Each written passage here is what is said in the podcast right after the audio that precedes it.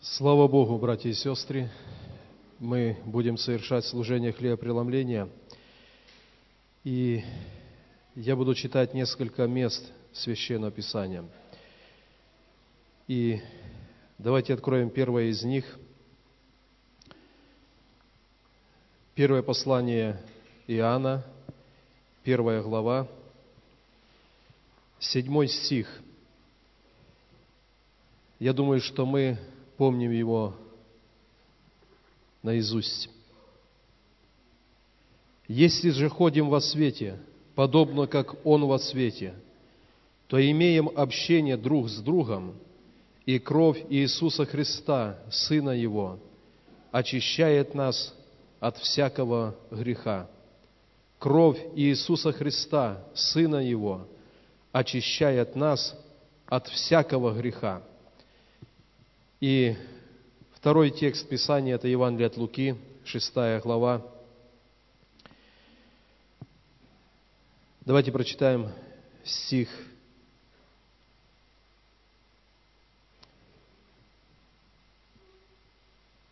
Евангелие от Луки, 5 глава, стих 12 и 13.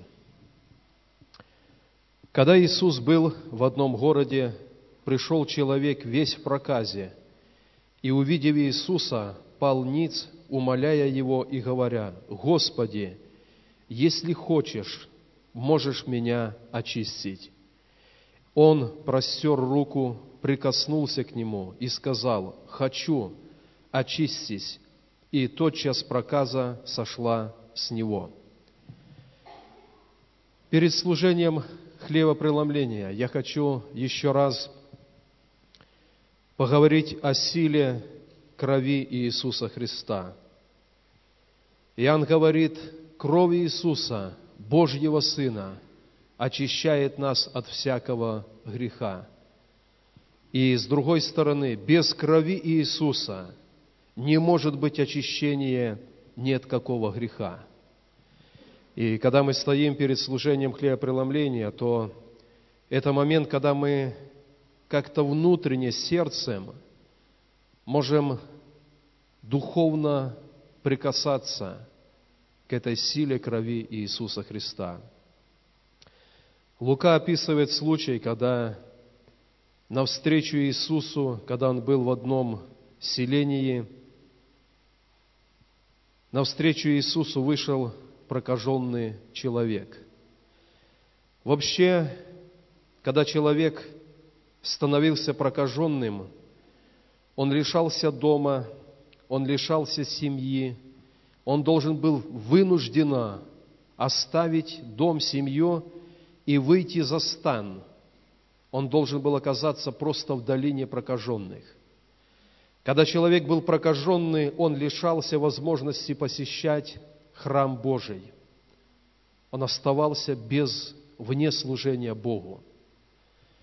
Позже, в истории христианства, когда строились церкви, в стенах церкви напротив алтаря оставляли маленькое отверстие с целью, чтобы снаружи прокаженный человек мог смотреть в храм, мог видеть проповедующего и хоть таким образом, ну, прикасаться к служению. В ветхое время он был просто изгоняем, и он ходил в разодранных одеждах. И разодранные одежды, они являлись символом траура по самому себе. Проказа не излечивалась. Если она появилась на теле человека, она сопровождала его уже до конца его жизни. Прокаженный человек должен был, завидя кого-то на своей дороге, он должен был кричать, «Я нечист, я нечист». В ветреное время прокаженному человеку нельзя было приближаться к людям больше, чем э, или меньше, чем на 50 метров, потому что проказа, она передавалась как заразная болезнь, она могла просто ветром даже переноситься.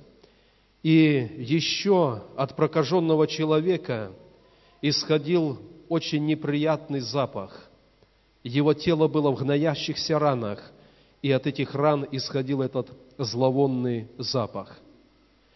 В законе Моисеевом очень тщательно было прописано, чтобы не прикасались, не соприкасались с прокаженным человеком, потому что через это люди осквернялись и должны были, были проходить специальный обряд очищения. И написано, что такой человек, он вышел навстречу Иисусу. Вообще, проказа была страшна тем, что она убивала нервную систему в человеке. У человека отваливались пальцы, у человека отпадали просто куски мяса, и ему не было больно. Он весь гнил, умирал постепенно, но ему не болело. И это символ греха, который порабощает человека. Наверное, когда мы вспомним себя без Иисуса, вспомним, как мы с вами жили, то грех убивал страх Божий в нашем сердце. И делая грех, делая глубокий грех, опускаясь в глубины греха, мы не понимали, что это плохо. Разрушалась семья, разрушались отношения с близкими, разрушалось здоровье, но наша иммунная духовная система, страх перед Богом, он был просто убит. И это является прообразом греха. Пророка Исаии в 64 главе, в 6 стихе написано, «Все мы стали или сделались как нечистый». И там речь идет о том, что тоже вот эта проказа греха, она была, покрыла нас от темени головы до подошвы ног. И без Бога, без вмешательства Иисуса нет избавления от этой болезни – когда он встретил Иисуса, Иисус нарушил все законы предосторожности. Он не просто подпустил его близко. Написано, он положил на него руку. И Писание говорит об Иисусе, что Он тот, кто больше, чем Моисей и пророки. То, что было не подвластно никому, оно расступилось перед силой Иисуса. Прокаженный человек, когда подошел к Иисусу, он сказал такую фразу, «Господи, если хочешь, можешь меня очистить». В его сердце не было сомнения, что Иисус может. Иногда, когда мы молимся, в нашем сердце присутствует сомнение, а сделает ли Бог, может ли Бог исцелить меня – Прокаженный сказал другими словами, «Я знаю, что ты можешь, но если ты хочешь, очисти меня». Иисус говорит, «Хочу, очистись». И написано, в тот же момент проказа, она сошла с него, он очистился. Я думаю, день нашего покаяния, день нашей встречи со Христом – он был похож на эту историю встречи Иисуса с прокаженным. Мы тоже когда-то в этих язвах, в этих гниющихся ранах пришли к Иисусу и тоже сказали просто, Господь, прости меня. Если хочешь, очисти меня. И всегда ответ Божий «хочу», очистись. И тот час бремя греха – бремя, тяжесть, которая была на сердце, она оставила нас. Он прикоснулся, и Он очистил. И Писание говорит, кровь Иисуса Христа, Сына Божия, очищает нас от всякого греха. И Слово Божье говорит к нам, уверовавшим, что мы должны хранить наши сердца чистыми перед Богом. И если где-то мы нарушили волю Божью, если где-то мы уклонились от Его путей, мы должны вновь идти к Нему. И наше упование – это кровь Иисуса, пролитая за наши грехи. Когда-то в Ветхом Завете первосвященник один раз в год входил за завесу. Он брал в сосуд кровь закланного агца. Он брал соп, пучок зелья в руку, заходил за эту завесу, где стоял ковчег Божий. В ковчеге лежали скрижали, на которых были написаны десять совершенных заповедей Божьих. Священник входил за завесу, обмакивал соп в кровь и кропил на крышку ковчега. И этим самым он говорил за себя и за народ. Под крышкой ковчега лежат десять заповедей. Мы их нарушили, мы их не соблюли. Но кровь закланного непорочного ягненка, она является ценой за наши грехи.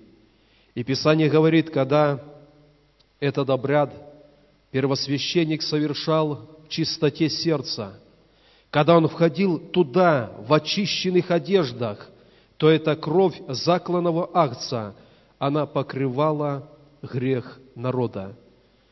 Первосвященник выходил, и грех народа был покрыт кровью закланного акца.